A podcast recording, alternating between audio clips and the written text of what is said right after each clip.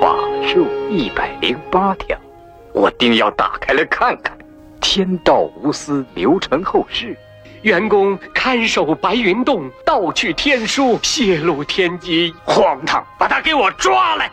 我犯了什么罪？你偷取天书下凡，触犯天条。天道无私，少啰嗦，有话到天庭说去。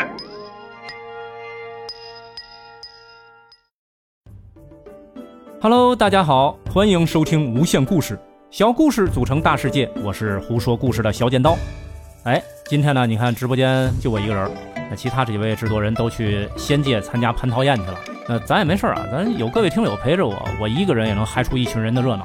当然，再次提醒啊，本节目纯属胡说，故事很风骚，收听勿认真。咱今天要聊的呢，是一部九色财气俱全的十八禁成人动画《天书奇谈》。那下面呢，我就分四点跟大家具体胡说一下，您呢就听个乐，喜不喜欢呢也别认真。好，那咱先说第一点，《天书奇谭》呢有一个特别牛叉的基因，它取自于《平遥传》。这个《平遥传》呢是明代的神魔小说，根据民间传说以及市井流传的故事编撰而成，编者呢就是罗贯中。对啊，您没听错啊，就是那个写《三国演义》的罗贯中。后来呢，又一位大咖，明代的冯梦龙又给他进行了神补刀，改编了很多章节。所以有两位大神加持的《平遥传》，绝对算是当时啊那个年代的畅销书的 number one。第二点呢，咱说一说英国 BBC 都折服的剧情。既然它叫《天书奇谈》，那剧情呢肯定是围绕着天书这个核心线索展开的。首先呢是白袍巫师啊，不什么白袍巫师，白袍神仙员工，兢兢业业的看守天书三千年。他从来没看过一眼，但是有一天啊，他的领导跟他说：“你官职卑微，就不要去参加玉帝的瑶池盛会了。”员工有点闹情绪，于是呢，他就偷偷打开了保险柜看了看天书，发现上面写着“天道无私，流传后世”八个大字。这员工一想，这不就是要传世吗？于是呢，员工就私自盗书下凡。还将书中的一百零八条法术刻在了云梦山白云洞的石壁上，他打算啊流传人世，造福百姓。但是啊，因为他泄露了天机，就被革职查办，并且罚他呢要终身看守石壁。后来呢，天性纯良的诞生得到了员工的指引，他拓走了石壁上的天书。本来这诞生呢是想着带着天书啊造福于人，可中途呢又被图谋不轨的狐妖给偷走了。啊，狐妖得了法术是助纣为虐啊。后悔不已的诞生呢，就运用天书的法术惩恶扬善，为百姓除害的同时呢，与这个贪官和妖狐啊斗智斗勇。在结尾的时候呢，有一个段落高潮，叫皇宫斗法。那狐妖呢变出三只老虎，诞生就变出三条巨龙。双方啊为了争夺天书打得难解难分。正在焦灼之际，员工及时现身夺回了天书，并且用法术镇压了妖狐，将其压死在云梦山下。那此时此刻折腾这么大呀，员工也想啊，这事儿啊肯定又败露了，天书又留不住了，就让诞生啊赶紧将所有的法术全部输入电脑当中啊，输入大脑当中啊。那个这个动画做的有点像呃计算机图形。员工呢又忍痛用神火销毁了证据。与此同时呢，天庭果然派来了捉拿员工的天神，而员工自己也因再次触犯天条，被铁链绑回天宫。好。那这个呢，就是《天书奇谭》的主要剧情。那咱下面具体说说这第三点啊，十八禁的细节，大伙儿有精神啊！刚才您也听了，这故事呢，乍一听挺简单的，但实际上您要是一看，它是内藏乾坤。比如吧，它里面有六根不净的僧侣、见风使舵的商人、作威作福的地保，还有贪心不足的县令，当然还有那个贪恋小骚狐狸的无能府尹。昏庸无能的皇帝，无时无刻都在那吃零食的玉帝，这个您可以去刷片的时候可以看一眼。那玉帝总在那啊吃着零食，我不知道他吃的是什么坚果啊，还是三只松鼠，反正就一直在那吃，就连审员工的时候还在那吃。那您看这些有代表性的人物符号，充满了世俗间的酒色财欲，而这个气字，就是我们刚才提到那个员工啊，员工因为啊心里不平衡，脑子一冲动就盗取了天书。当然了，也正是因为员工的一时冲动啊，一气之下，才有了这么多的后续故事。这些呢，都是成人才看得懂的世态炎凉。那我再细分一下啊，我这湖州啊，就是我觉得这片子里一共有两大商业集团。第一个人事集团呢，就是玉帝集团。那我简单介绍一下玉帝集团的组织架构啊。呃，玉帝集团的组织架构是玉帝，然后大神仙就是那文官，紧接着下面就是武将。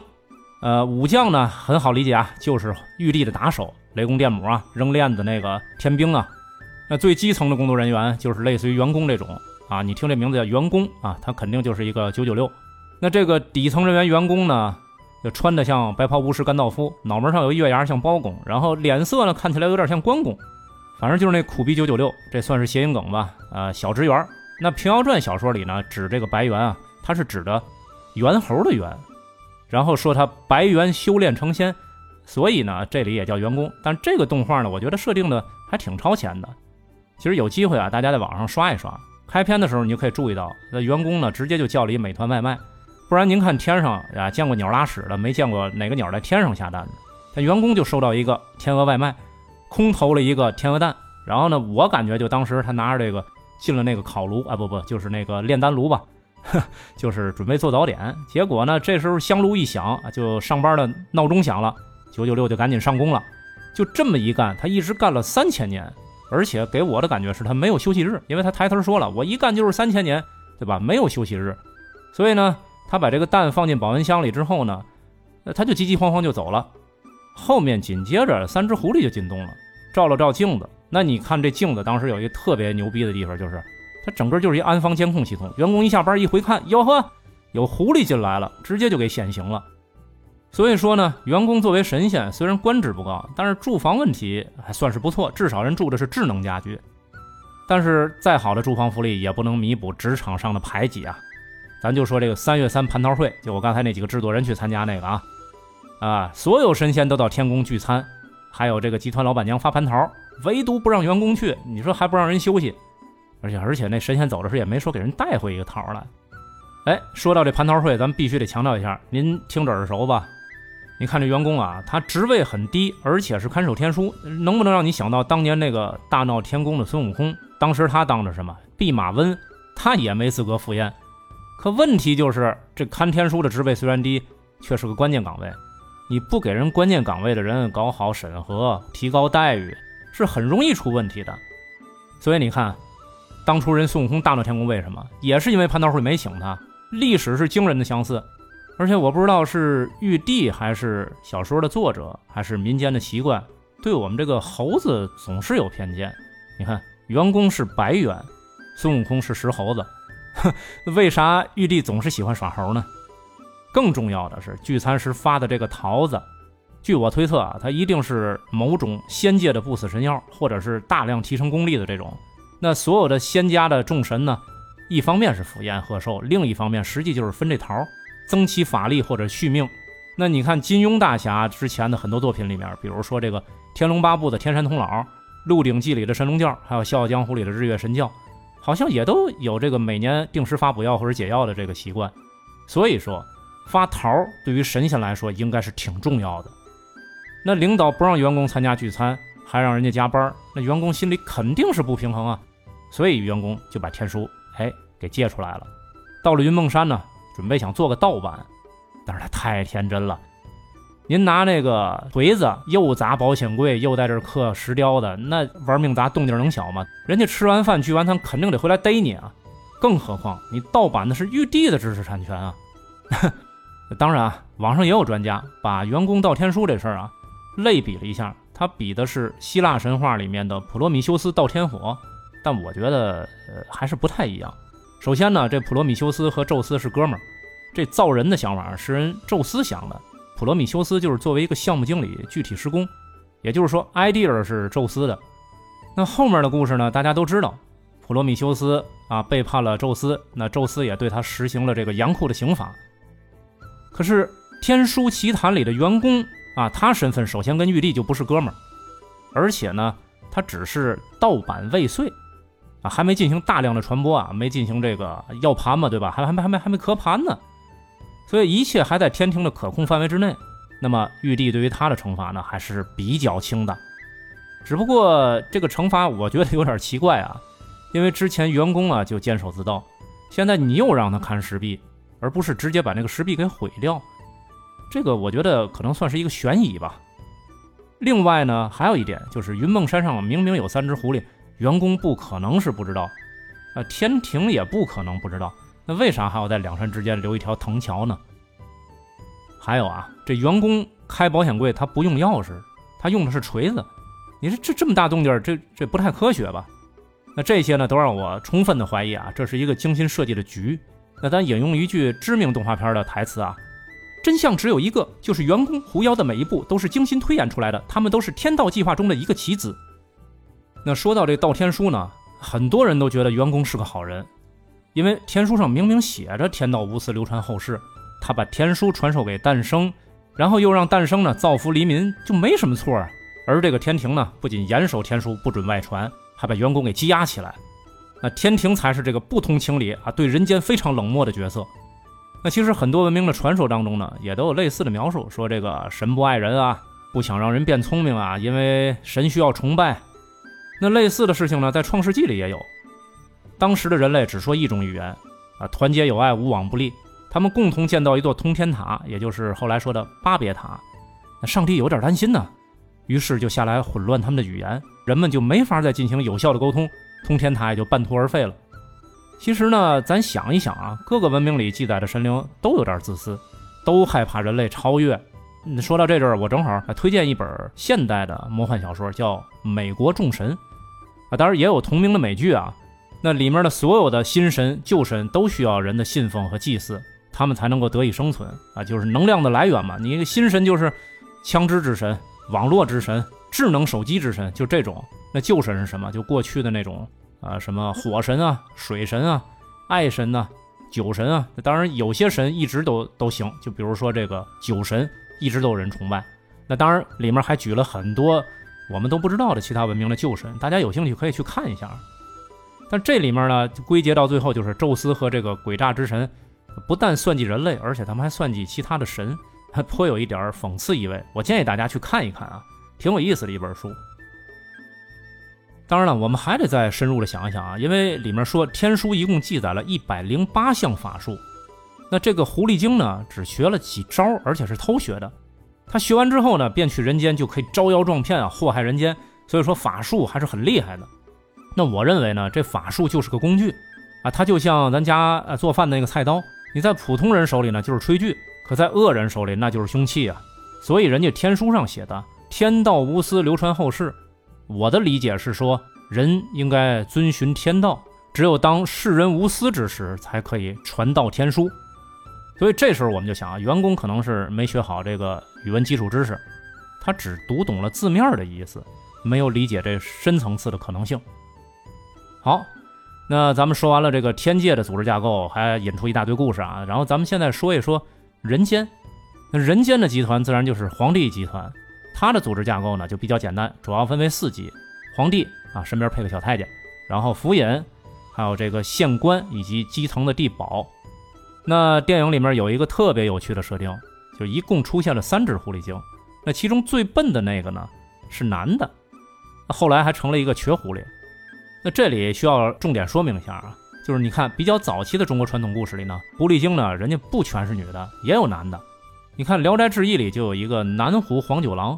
他不仅长得好看，性格还特别随和、听话，乐于这个奉献和报恩。但不知道从什么时候开始啊，在相当长的一段时间里，特别是影视剧里，这个在狐狸精的领域基本就没有男的什么事儿，似乎都是女性的专有名词。而且呢，它的属性也从原本的祥瑞、聪慧、感恩演变成了魅惑、妖邪、精怪，在现代呢，更是成了这个小三儿的代名词。那说到这儿呢，我们还特别得感谢一下三生三世十里桃花，感谢一下白浅上仙啊，为青丘一族代言证明了。那还有一个设定啊，你看这三只狐狸，从头到尾都不离不弃，互相帮助。而且这三只狐狸刚下山的时候，似乎也没干什么，人家就是招摇撞骗嘛。反而是这个一方父母官的县官巧取豪夺，而且后来他变的法术也是直接在老百姓这敛财，什么都是我的啊，都是都是我的。后来我们再发现，这个小皇帝以变老虎咬人为乐，而狐妖在这里的设定，它属于叫助纣为虐。《平遥传》原著里也有这样类似的设定，说狐狸精啊刚入凡尘之时啊没有任何邪念，但是他遇到的世人呢都是为一己私欲而迷失心智，那狐狸精呢也就随着人变成了祸害人间的妖孽。那前面说了这么多配角，我们现在说一下主角诞生。我看到这诞生时呢，我就在琢磨一个事儿：但凡是拯救世界的英雄，基本上没有一个出身是寻常的。你像孙悟空在这个石头缝里蹦出来。那哪吒呢，在一个大肉球里让李靖给一剑劈出来；岛国的桃太郎呢，更是从这桃子里出来的。那这些信息是不是就可以告诉我们，人呢是没法自救？天上有神灵怒目监视，地下又有奸佞为祸作乱，要想捍卫一方人间呢，靠人自己是完全不行的，必须得借助这些出身不凡的盖世英雄，上抗天意，下除祸害。那本片的主角诞生呢，就是这样一个具备神秘身世的小英雄，但是这形象啊，就是确实不符合现在儿童的审美啊。之前我在家刷情怀的时候，我儿子问我说：“爸爸，你是不是看的那《天书奇谭》？”我说：“是啊。”我说：“要要不一块儿看会儿？”人人家还直接把我给拒了，告诉我不好看。我问他为啥，他说里面这造型不喜欢，他说故事吧，挺没劲的，就是一小孩会法术跟仨狐狸打架嘛。